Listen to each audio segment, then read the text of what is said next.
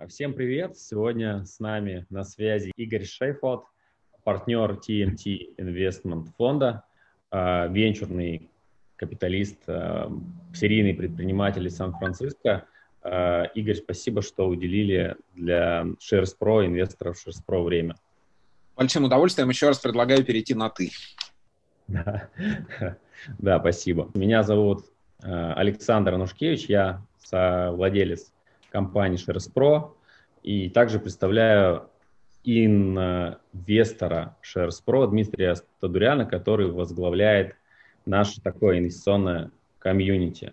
Компания Shares Pro занимается консалтингом э, и, и аналитикой на фондовом рынке США, как на публичном рынке, так и на сделках private equity.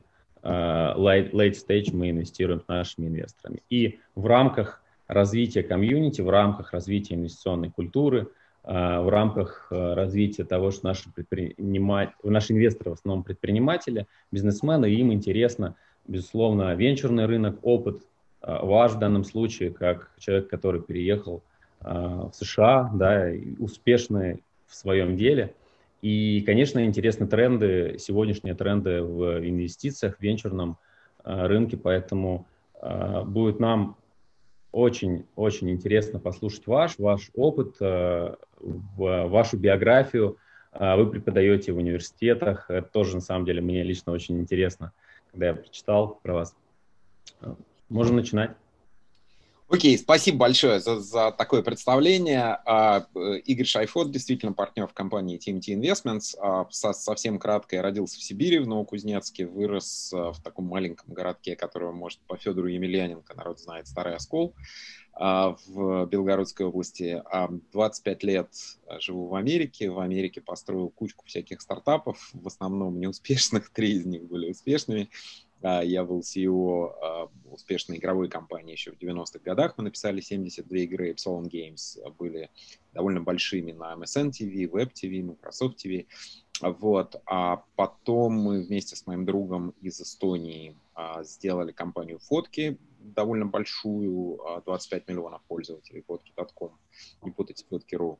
А, и в 2004 я продал компанию, которая называлась Internship. Это был такой большой портал для студентов, которые искали себе практику и работу.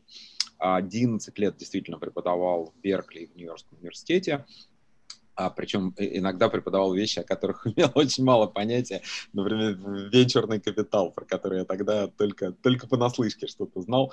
Вот вам как бы цена профессоров. А много инвестировал как э, ангел-инвестор, как э, венчурный инвестор, всего больше 100 инвестиций, а партнер 10 э, лет партнер в компании TNT Investments.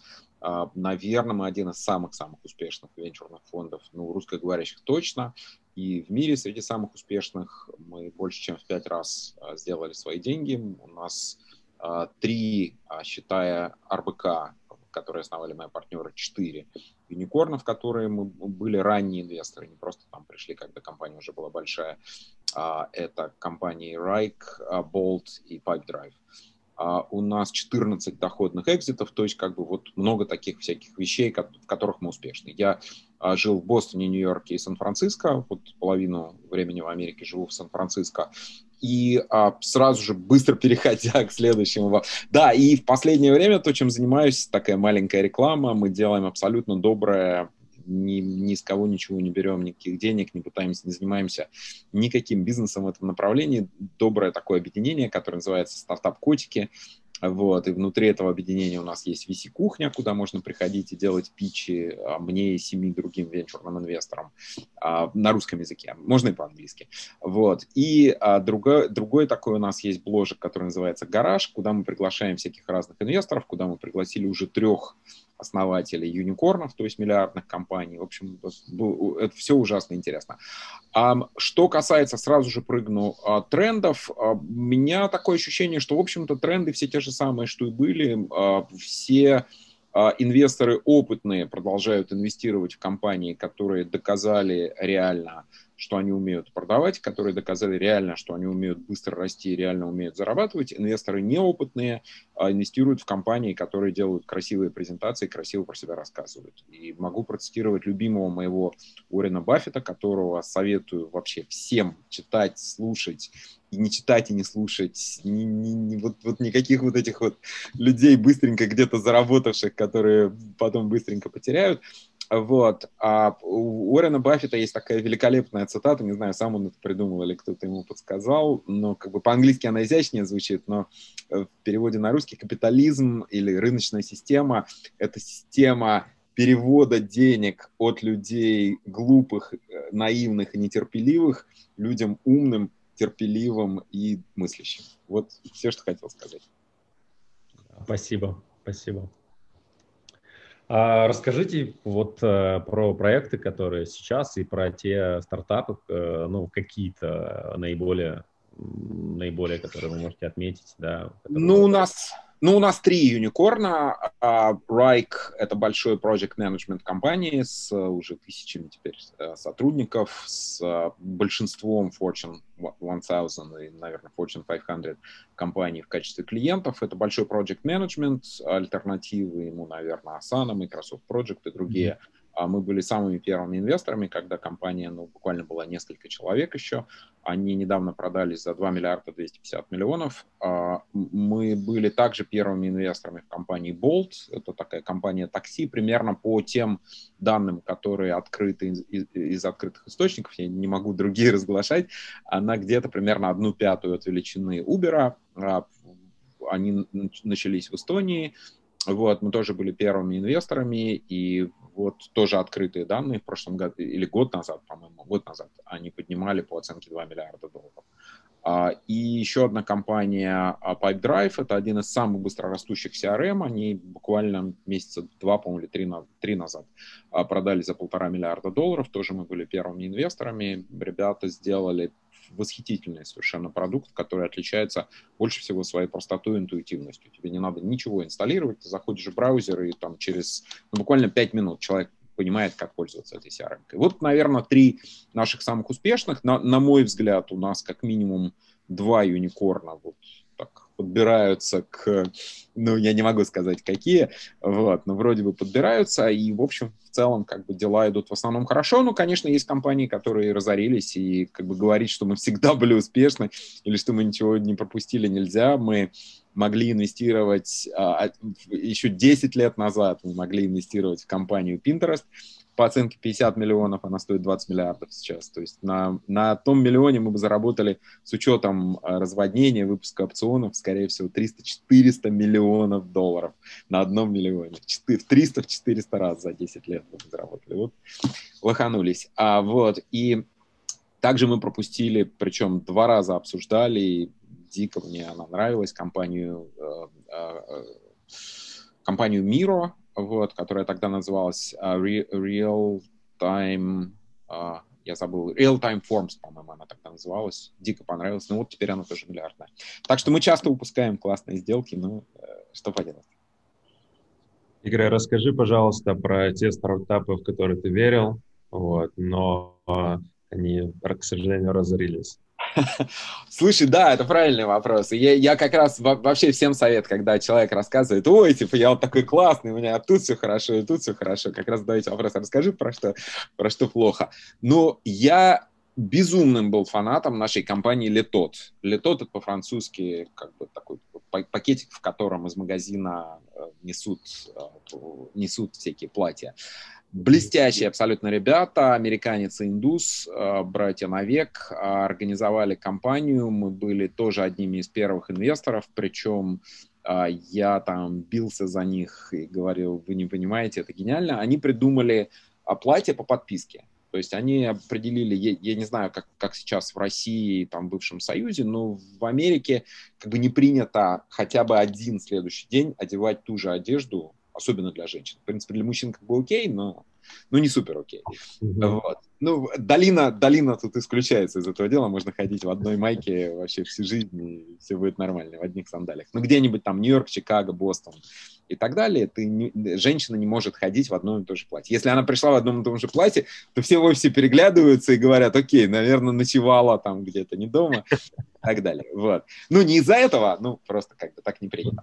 Вот. И, а, но стоит это как бы недешево. И ребята придумали абсолютно гениальную, кстати, два, два парня, да, придумали гениальную вещь. Они сказали, слушайте, так а зачем женщине столько это раз покупать, если гораздо проще это брать в аренду? Они взяли а, за основу идею Netflix, если помните, Netflix, когда старый Netflix, не нынешний, где ты подключился и качаешь что угодно, а первый Netflix еще не было тогда бродбенда такого, и они присылали, я, я, кстати, был подписчиком, и они присылали три диска, и ты мог в любое время их держать хоть там всегда, но для того, чтобы получить следующий, ты мог их послать там за 24 часа turnaround, то есть, как правило, ты брал три диска, что-нибудь одну там смотрел, за это время прислал следующее, и так ты каждый день тебе конвертики давали.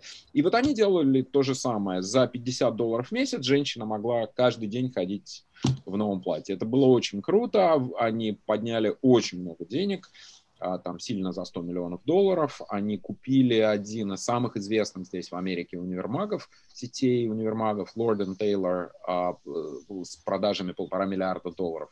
И они уже как бы совершенно в открытую объявили, что у них будет минимально миллиардная, скорее всего, гораздо больше, чем миллиардная IPO. Я ходил вообще довольный, счастливый все это классно, но сделаю намек, что было это в начале прошлого года, и вот январь, они как бы все в магазинах пошло классно, к марту они собираются уже быть доходными, тут начинается карантин, все эти универмаги закрываются, ребята банкроты, компания закрылась. Вот. Такая история страшная. А, вот и тренды. Вот и тренды, да, да, казалось бы, да. Очень интересный кейс, очень показательный и как все может быть непредсказуемо на рынке. Да, да, все множится на удачу. Я как, как раз вчера писал, но не успел запостить такой.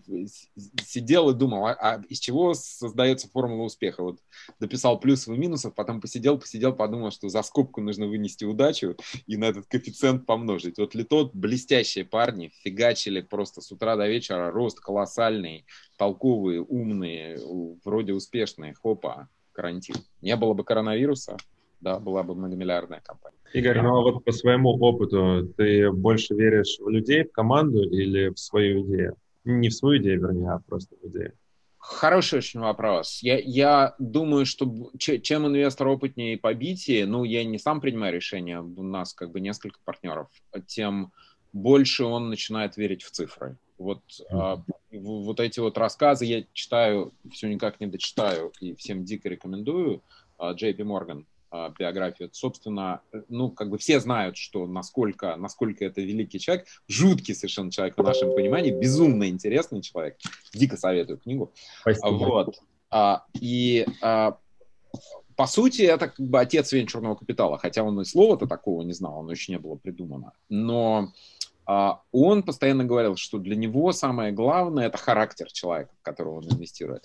Но если как бы почитать глубже, как бы это все прикольная цитатка, но если почитать глубже, никакой характер он не инвестировал. Он внимательно и злобно все проверял, и там, ну, почку тогда в те времена закладывать еще нельзя было, но, в общем, практически обмануть э, Джона Перпоинта Моргана была очень плохая идея. Не, не заработать ему денег была очень плохая идея.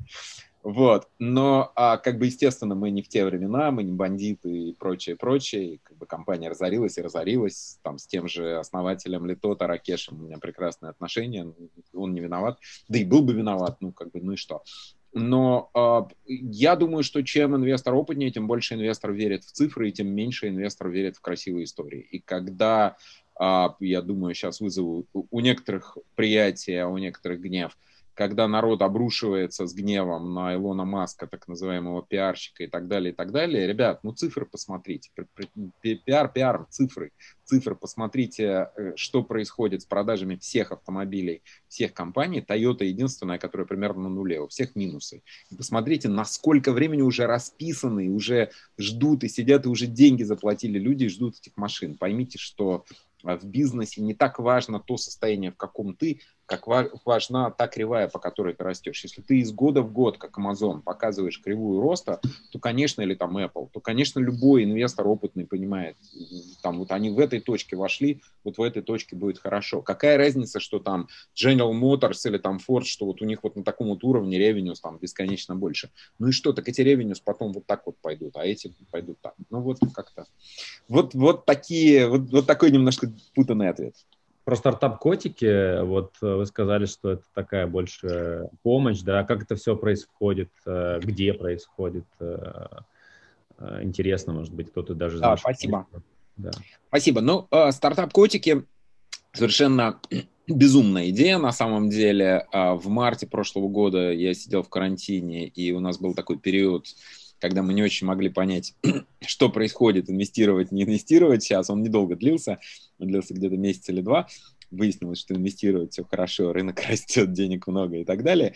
Вот. И как-то Сан-Франциско был самый, Сан-Франциско самый большой, э, самый первый из больших городов э, в США, который закрылся на карантин, прям совсем рестораны, там, парки, театры.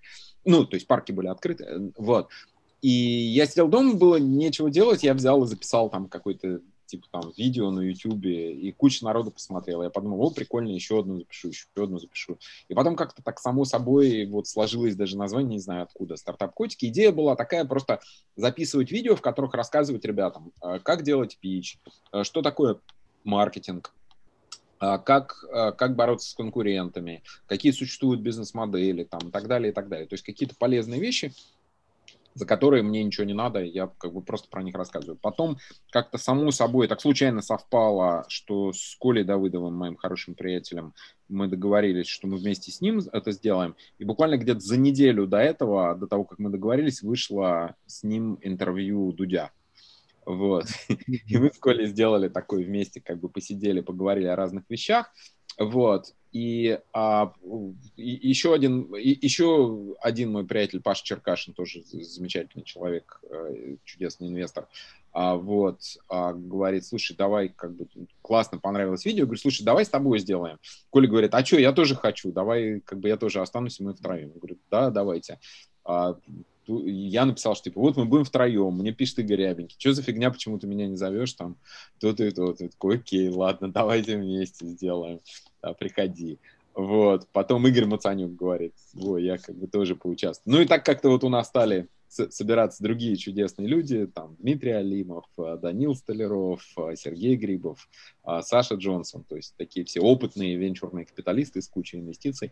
Вот, и таким образом получилась такая постоянная передача еженедельная, которая называется «Виси кухня», на которой мы восьмером, но всегда в разном составе, по пять, по шесть, по семь человек, собираемся, обсуждаем какие-то вещи, и потом приходят три стартапа, и мы их и мы пичем. У нас есть замечательная команда в стартап-котиках, которая помогает их собрать, и принципе, мы в стартап-котиках строим сайт. А, и вторая передача у нас называется «Гараж», где немножко другие люди, и они не все венчурные инвесторы, кто-то LP, кто-то private equity, кто-то ангел. Вот. И мы строим сейчас такой сайт startupkotики.com, а, в котором будет бесплатный поиск, ну, который тоже весь бесплатный. А, поиск инвесторов, а, университет обучающий, абсолютно бесплатный, обучающий там всем премудростям, там, как как строить стартап, как его развивать, как находить инвесторов, как масштабировать и так далее. Ну вот, собственно, вот стартап-котики. Приходите, мы на YouTube нас легко найти, мы в Фейсбуке, в Телеграме и так далее. И так далее. Вот, несколько тысяч человек нас смотрят пока, ну, пока мы только на русскоязычную аудиторию, она такая не очень большая, ну, ничего. Ну, то есть э, несете миссию развития венчурного да. мышления в массы. Супер. А, у меня, знаете, какой вопрос? А, который у Валерию Черкашину, кстати, мы тоже делали интервью, э, я его задавал. Вот у вас, как у венчурного инвестора, а, есть ли портфель на публичном рынке? А, я бы сказал так. Хочется сказать, нет и не будет. Я бы сказал так. Я долго на эту тему думал, а, и я понял, что все-таки мой... Я дикий фанат, еще раз, Уоррена Баффета, причем и как человека тоже, не, не только как инвестора, а и как человека. Единственное, что я не советую никому, кстати, покупать его книжки, потому что их надо проглатывать. Нужно заходить в книжный магазин, э, садиться и там за 2-3 часа пролистывать, конспектировать и все, потому что там 90% он такой прикольный чувак о жизни, о любви, о, о том, о сем. Их нужно просто выписывать, но он гений. А Уоррен Баффет говорит, что нужно, по сути, как бы он говорит одно, что нужно знать то, чем ты занимаешься поскольку я знаю стартапы как бы изнутри и так далее, я ими занимаюсь. Поскольку я публичного рынка-то не знаю совершенно, то я им не занимаюсь. Если когда-то я уйду на пенсию и скажу, вот теперь я буду инвестировать в публичном рынке, да, тогда я буду, безусловно, сидеть, тогда я буду внимательно изучать. Не, не просто там прочитать там что-нибудь на Блумберге про Amazon. Нет, друзья мои, я буду прям копаться в их отчетах, я буду смотреть, что там, где там, я буду смотреть на их конкурентов. Если вы посмотрите Почему венчурные компании, ну я извиняюсь, TMT Investments, дико успешная венчурная компания, почему она успешная какие-то, не буду сейчас никого называть, какие-то не успешны, разница не в том, что мы умные, а кто-то глупый, вообще нет. Не, не факт, что мы умнее там кого-то, кто не успешный. Разница в том, что мы, ну не обязательно прям следуя великому Уоррену Баффету, но мы делаем свое дело, то есть мы изучаем, мы смотрим на кучу сделок, мы смотрим цифры, мы не верим просто каким-то там презентациям, каким-то там статьям, какому-то хайпу. Мы смотрим, что из себя представляет цифра одного, что из себя представляет цифра другого. Мы задаем жесткие вопросы. Поэтому, будучи абсолютным нулем в public markets, мой совет, конечно, всем один единственный – знать то, во что вы инвестируете. Не инвестировать в то, чего вы не знаете, потому что в противном случае вы будете частью правила Уоррена Баффета. Наивные, глупые, нетерпеливые будут через этот механизм передавать свои деньги терпеливым, умным и знающим. Поэтому становитесь терпеливым, умным и знающим. Я абсолютно за, мне кажется, это офигенная тема инвестировать в публичный рынок. Я просто настолько, у меня такие жуткие цейтноты, я прошу прощения, опоздал, по-моему, минут на 15 на, на наш звонок. Вот потому что у нас сделка большая закрывается, что я просто не могу себе представить найти, найти время другое. У меня есть, кстати говоря, другая мысль. Один из моих партнеров, известный довольно человек, у него есть публичный портфель, и он у него дико успешный. Я ему все время говорю, давай я тебе вот дам какую-то там сумму, а ты с ней что-нибудь будешь делать. Ну вот я в какой-то момент его уговорю, наверное. Он говорит, а если у меня как бы не получится, ты будешь там ходить? Я говорю, нет, нет, не буду, все нормально. Ну, в общем, пока что-то как-то мы с ним не договорились, но, но хочется. У нас как раз э, наш портфель на публичном рынке ну, существенно больше, чем на private, да, но опять же, private это late stage, уже все-таки в единорогов мы инвестируем. Uh-huh. Пока не рискуем, не, не заходим туда, где, где вы. Только хотел сказать, когда сам в чем-то не разбираешься, можно доверить профессионалам. Это правда, но надо очень внимательно все изучать. Абсолютно с этим согласен, да, да, да. Ну вот я, я например, а, такие вещи очень многие сейчас а, занимаются всяким этим health хакингом и так далее. Но мне кажется, это, э, знаете, как говорится, little knowledge is a dangerous thing. Маленькие знания очень опасны, когда человек... Ну, мы живем в такой... Давайте еще три минутки убью вашего времени, времени зрителей мы живем во время, когда а, а, шарлатаны получают настолько могучие рупоры через социальные сети, и профессионалы начинают настолько мало цениться, что одна из самых больших проблем нынешнего общества, которого, которых не было раньше, просто потому что не было рупоров у непрофессионалов, заключается как раз в том, что народ все больше начинает верить хорошо организованным шарлатанам и все меньше начинает верить плохо организованным профессионалам. Вот это вот огромнейшая проблема. То есть народ там о политике судит, потому что кто-то что-то такое написал, какую-то хохму в Фейсбуке. Народ об экономике судит, потому что там в какой-нибудь там газете, журнале какая-нибудь передовая статья. Но никто, ну, не никто, но гигантское большинство народа не дает себе труда серьезно разобраться в чем-то, что они делают. И вот если там длинная моя сегодняшняя болтовня, хоть, одну какая, хоть одна какая-то неглубокая, но ценная мысль а, для а, зрителей останется, то я думаю, что это неглубокая ценная мысль вот в чем. А, в, внимательно, серьезно вдумывайтесь, работайте, получайте информацию и постоянно исследуйте то, чем вы занимаетесь. Если вы этого не делаете, вы только случайно можете успешным быть. И наоборот, вы только случайно может, можете быть неуспешным, но вот ли тот, да, пример, случайно стали неуспешными. А в случае, если вы делаете дело. Но как бы long term вы не будете неуспешным все равно. Там тот же ли тот, вот они разорились, но там у них был колоссальный опыт и так далее. Ракеш уже занимается leveraged buyout, уже прям вот я, я, я думаю, еще там какой-то год-два, и он опять просто попрет у него все. Мысли долгосрочно и э, не поддавайся эйфории. Ну, да. Э, да. Что, особенно да. про 2020 год э, с апреля месяца.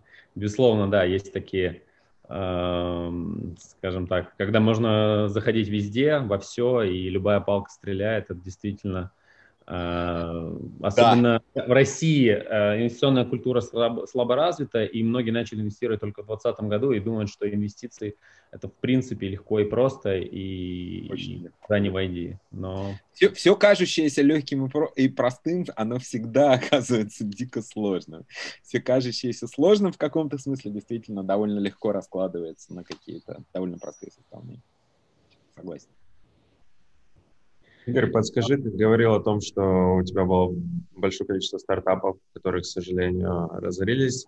Э, наверняка за такой опыт у тебя сформировались определенные принципы, о, да. от которых ты не отступаешь. Можешь ими поделиться?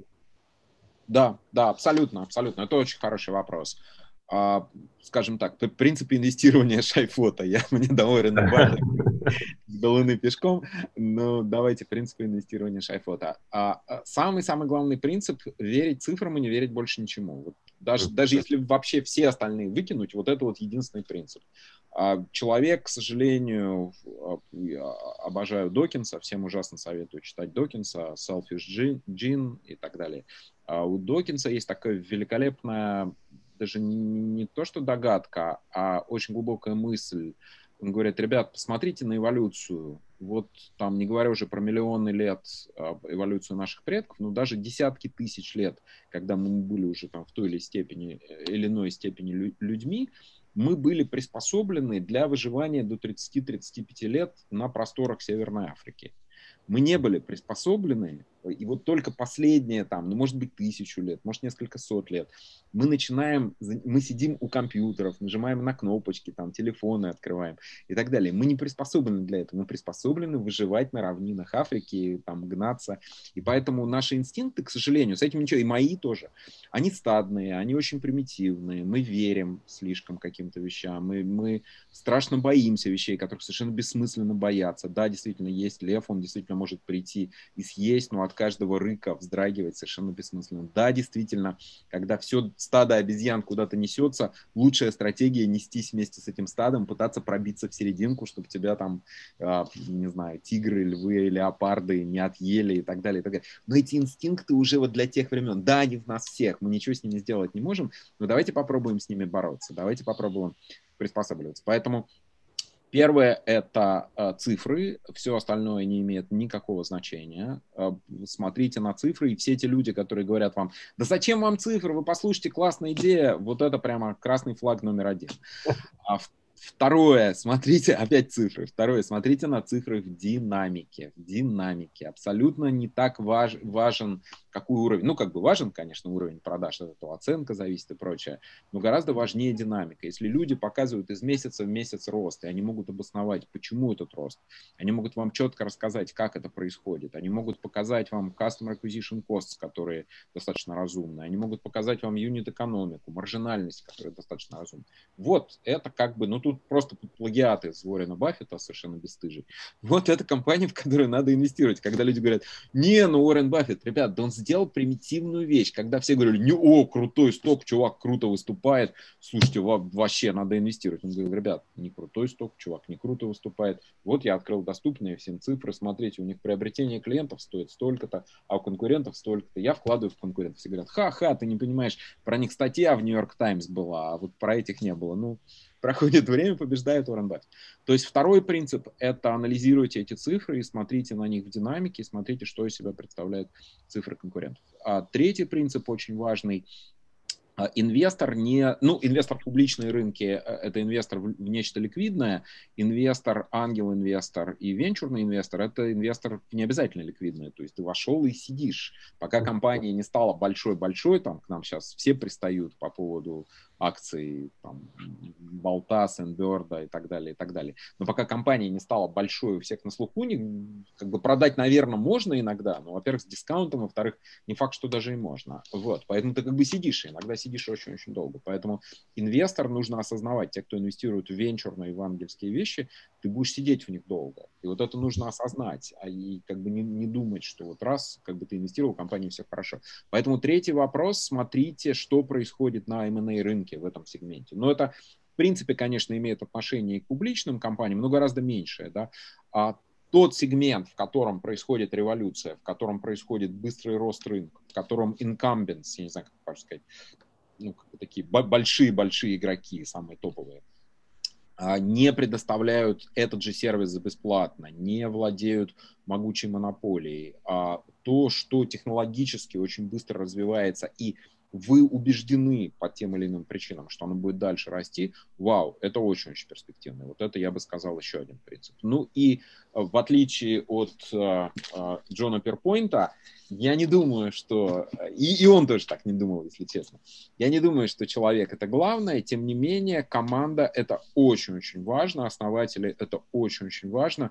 И нужно много вещей про основателей понять. Нужно понять, насколько они действительно зафокусированы на бизнесе. Расфокусировка – это один из самых страшных вещей.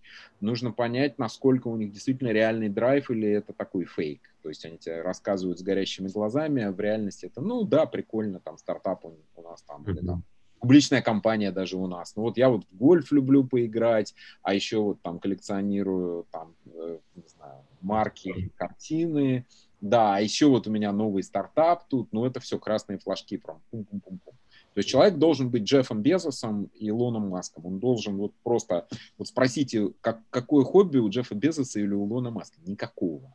Работают люди. С утра до ночи мультимиллиардеры сидят и работают. А ты общаешься с каким-нибудь стартапом, он, оказывается, этим занимается, и тем занимается, еще и он адвайзер, еще он на конференциях выступает. Чувак, какие конференции? Сиди, паши, ты вообще дело надо делать. Ну вот, я бы сказал так. И, наверное, последнее, ты должен быть убежден, что э, те истории, которые тебе рассказывают, что они действительно бьются с тем, что ты видишь у конкурентов. И это тоже я ворую у Рена Баффета. Это тот человек, который, в общем-то, казалось бы, такую совершенно понятную вещь всегда делал. Ни, ни, никогда не инвестирует ни в кого, не глядя на конкурентов. Вообще никогда. Для него принцип, там, кто-то ему сделал пич, первое, что он должен сделать, это искать конкурентов друзья мои, во времена Гугла вообще просто зашел, написал ключевые слова и нашел конкурента. Mm. Ну вот, главный, наверное, принцип. Но даже они не спасают, потому что, ну вот есть компания Литот, которая вроде бы классная и замечательная, и разоряется. Игорь, у меня, знаете, какой вопрос? А, в выборе идей для инвестирования, там, стратегии развития того, того или иного стартапа, насколько вы сейчас ориентируетесь под МНД и под гигантов, например? Как, как стратегии а, под гигантов, под гигантов нет, потому что они очень такие, по-английски слово fickle, я не знаю, как сказать, такие а, пере, переменчивые, такие не, не, ненадежные, непонятные, аморфные. А, а, под M&A в целом, да, а, считаю, что M&A вообще одно из самых-самых главных, что нужно, на что нужно смотреть. Для всех зрителей советую просто, опять же, заходить в Google и там, например, если вы собираетесь инвестировать в облачную компанию, вы заходите в Google, пишите M&A Cloud Companies и находите огромное количество репортов, исследований, анализа. Мы живем в фантастическое время, не нужно даже платить ни за что. Эти, все эти репорты, они не все есть онлайн. Вот, ищете, смотрите и так далее. Да, я считаю, что на M&A, ну, как минимум, опять же, я, ребят, я боюсь тут что-то по поводу публичных рынков советовать, я ноль, вот прям ноль, ноль, ноль. Поэтому все, что я могу посоветовать, это ангелы VC, ну, и немножко private equity, поскольку там многие наши компании уже там, в миллиардных уровнях. А, очень важно то, что очень важно то, что происходит с M&A, потому что без того, чтобы компания продалась, ты не заработаешь. Я еще раз эту неглубокую мысль для всех для всех а, повторю. Если ты инвестируешь как ангел и венчурный капиталист, ты не заработаешь, пока компания не продалась. Ну или ты можешь на секондаре, то есть на вторичном рынке продать свои акции, но опыт показывает, что вот такие вот настоящие, так сказать, иксы, я уверен, что все ваши зрители знают, что такое иксы. То есть кратность раз того, что ты вложил. Потому что на настоящие иксы ты получаешь, когда компания выходит. Да? Вот там мы входили в компанию Райк по оценке меньше 20 миллионов. Это сто раз меньше той оценки, по которой они вышли. Хотя мы, мы вышли как раз немножко раньше, когда она продалась э, компании, э, э, забыл уже, Вист, Виста, компании Виста. Вот. Очень важно. Очень, очень хороший ответ, спасибо большое, очень, очень познавательно. Дим, есть у тебя какие-то? Да, да, по предыдущему ответу хотел сказать, Игорь, что Черкашин Павел немного другого мнения, у него на первом месте не цифры, а люди, и он верит в тех, у кого есть искра в глазах.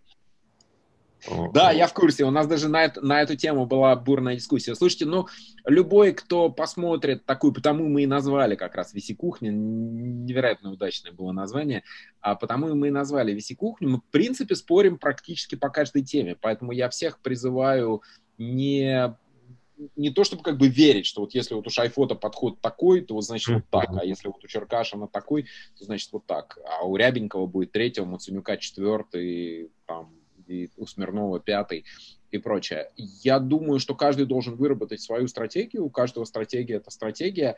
А я с Пашей готов спорить и, спо- и спорю с ним, и Паша готов спорить со мной, и каждую неделю со мной спорит. Вот. Но как бы моя стратегия такая. Я не считаю, что люди... А, это первое, я могу обосновать. Ну, как бы буду рад там, послушать Пашу. Первое, почему? Потому что ты этих людей не знаешь до такой степени. Ты иногда друзей-то своих не до конца знаешь. А насколько ты знаешь людей, которые тебе пичнули? Ну, там, ты час с ними общался, два, три, что ты про них знаешь? Симпатичный парень, классно улыбается, и что? Говорит, я там тяжело, и, и что? Откуда ты знаешь? Ты прочитал его биографию, откуда ты знаешь, что это вообще не фейк? Откуда ты знаешь, что его не выгнали откуда-то? Где, где это записано? И так далее. То есть это очень тяжелая ставка. Второе, бывают замечательные ребята с отличной этикой, очень умные, очень хорошие и так далее. Но они вещи какие-то делают неправильно. Слушайте, я замечательный парень с хорошей этикой. Кучу раз в своей жизни я делал вещи неправильно. И если бы в этот момент в меня кто-то инвестировал, и он бы инвестировал в классного, хорошего, тяжело работающего, умного, порядочного чувака, который делает вещи неправильно. Интересный комментарий. Интересный. Э, э, что, по-твоему, Игорь, подскажи, отличает э, венчурного капиталиста от инвестора, который ну, инвестирует в публичные рынки? Слушай, хороший очень вопрос. А, я думаю, что с одной стороны у того, кто инвестирует в публичные рынки, есть преимущество э, перед VC, с другой стороны недостатки. Ну, преимущество, например, то, что ты видишь информацию всегда, очень детальную информацию конкурентов. Тебе, у тебя есть отчеты, ты смотришь, что и как происходит, ты видишь, какие тренды, как, бы, как, как торговался этот сток до, что происходит, какие опционы там и прочее, прочее. Ты этого как VC, ну, как бы не, не особо видишь и не видишь про конкурентов точно. Ты видишь там одну-две компании, ну, иногда там 10-20 в каком-нибудь сегменте. Вот. А у тебя безусловное преимущество ликвидности, когда ты инвестор в публичность, продаешь, покупаешь, когда хочешь.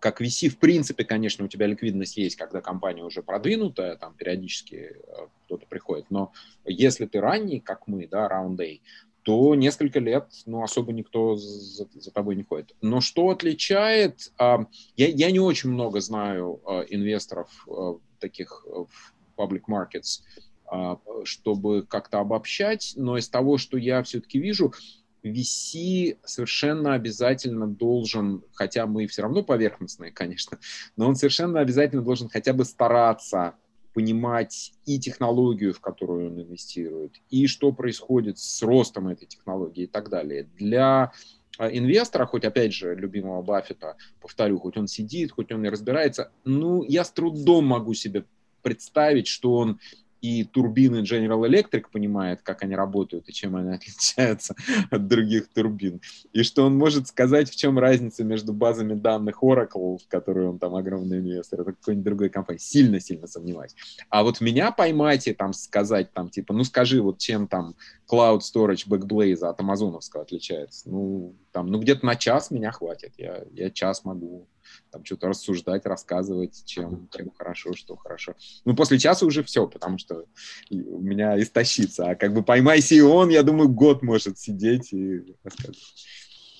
Ну, то есть вы э, хотите сказать, что в принципе на публичном рынке можно быть более пассивным инвестором, э, а на венчурном надо быть Конечно. более глубоким Конечно. инвестором? Конечно. Потом я очень боюсь с умным видом какие-то глупости говорить, но я бы предположил, что так же, как VC любит хеджирование, там вот у нас 70 компаний в портфеле, также вряд ли, наверное, какой-то публичный инвестор инвестирует только в две компании. Вот. И, и соответственно, конечно, а, ты, ты не можешь, ты, ты, не, ты, не, ты не можешь как VC знать там 70 индустрий. Ну, у нас не 70, там 5 или 6 индустрий. Но как публичный инвестор, скорее всего, там, если у тебя портфель, скажем, из 50 компаний, тебе ужасно тяжело все это знать. А, только цифры и здравый смысл при инвестициях. Чтобы быть успешным а, системно, нужно быть глубоко в теме, чтобы системно и в долгу, соответственно, делать э, результат. Ну и, соответственно, для тех, кто делает стартапы, делает какие-то продукты, нужно быть обязательно в фокусе и нет универсализма в современном мире. То есть я такие сделал выводы. Да, я, я, я, я совсем согласен. И, и, и последний совет всем идти в библиотеки, книжные магазины и пролистывать все книги Баффета, какие вы можете просто найти. Просто все просто все. Они немножко повторяются, но это даже полезно, это даже хорошо, что они повторяются, потому что вот по пока там 20 раз не прочтешь эту тупую, неглубокую мысль, что нужно знать то, чем ты занимаешься, нужно знать то, чем ты занимаешься. Не нужно паниковать, не нужно паниковать, не нужно паниковать, не надо входить высоко, надо входить низко, надо выходить высоко. Всегда есть точка, с которой ты будешь выше, чем точка, в которой там и так далее. Ну, то есть какие-то примитивные такие вещи, ну, наверное, их надо там вот 20, 30, 40 40 раз прочитать, они в тебя обживаются, и ты уже сам, вот как я с умным видом, начинаешь говорить, как будто ты сам это придумал, но это не я придумал, это плагиат. Никогда не теряйте деньги, да, да, из тех. Да, да, никогда, да, да. Очень просто. Вообще я хотел задать большой глобальный вопрос, но так как Ну давай, я, я попытаюсь быстро, а я на него быстро отвечу, давай. Я хотел спросить тебя, зачем ты делаешь то, что ты делаешь? То есть какая глобальная миссия? Слушай, Хор- хороший, uh, хороший очень вопрос. BJ есть такой uh, MMA uh, боец, он, он, у него книжка называется Why I Fight, почему я дерусь. а, ну, дико интересно, если честно. Хотя мне всегда все мои друзья говорят, все мои друзья говорили, чувак занялся бы чем-нибудь более таким традиционным, типа недвижимости или нефти, спал бы спокойнее, больше бы заработал.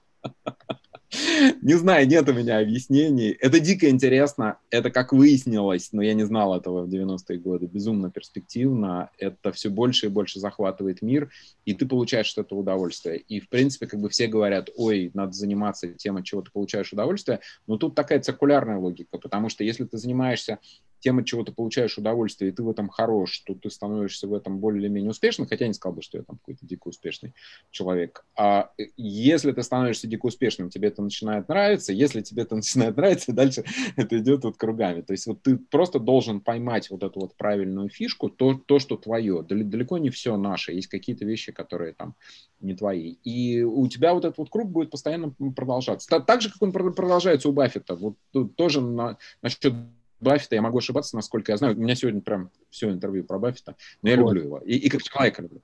Я, я и как человека люблю. Это тот редкий случай, когда я, например, преклоняюсь перед Элоном Маском как бизнесменом, просто вау, просто с моей точки зрения, это, это вау просто. Ну, как человек у меня есть к нему разные вопросы, но это отдельная такая история уже. А вот Уоррен Баффет — это и человек настолько вот Просто вот, вот почитайте, что человек делает. Почитайте, что человек вообще просто практически все свои деньги, заработавший десятки миллиардов долларов, он все эти деньги, у него коммитмент, их просто отдать. Ребят, на секунду подумайте. Не построить, не хочется говорить, дворец, а просто взять и отдать все эти деньги. Все. То есть он там своим детям, там можно почитать, я не помню, там сказал, там тебе там полтора миллиона, тебе там столько-то, как бы это нормально. Там, ну, естественно, у тебя имя есть мое, у тебя там связи мои и так далее. Все, все остальное это вот вау, вот вау. Я, я надеюсь, что если я когда-нибудь хоть чуть-чуть заработаю, что что? что так же поступишь, да? Да, да, я надеюсь, что если я хоть чуть-чуть заработаю, я тоже так же поступлю. Да. Круто, спасибо за честный ответ. Да, высший уровень в пирамиде потребностей. Да. Да? В мере Уоррена Баффета. Да. Ну, в общем, Уоррен Баффет. Зачем пригласили Шайфота? Он тут Ребят, я побегу с вашего, Спасибо с вашего большое, да. позволения. Спасибо. Еще раз извиняюсь, что, что опоздал. Давайте, всего доброго. Рад был пообщаться. Давайте, все, счастливо.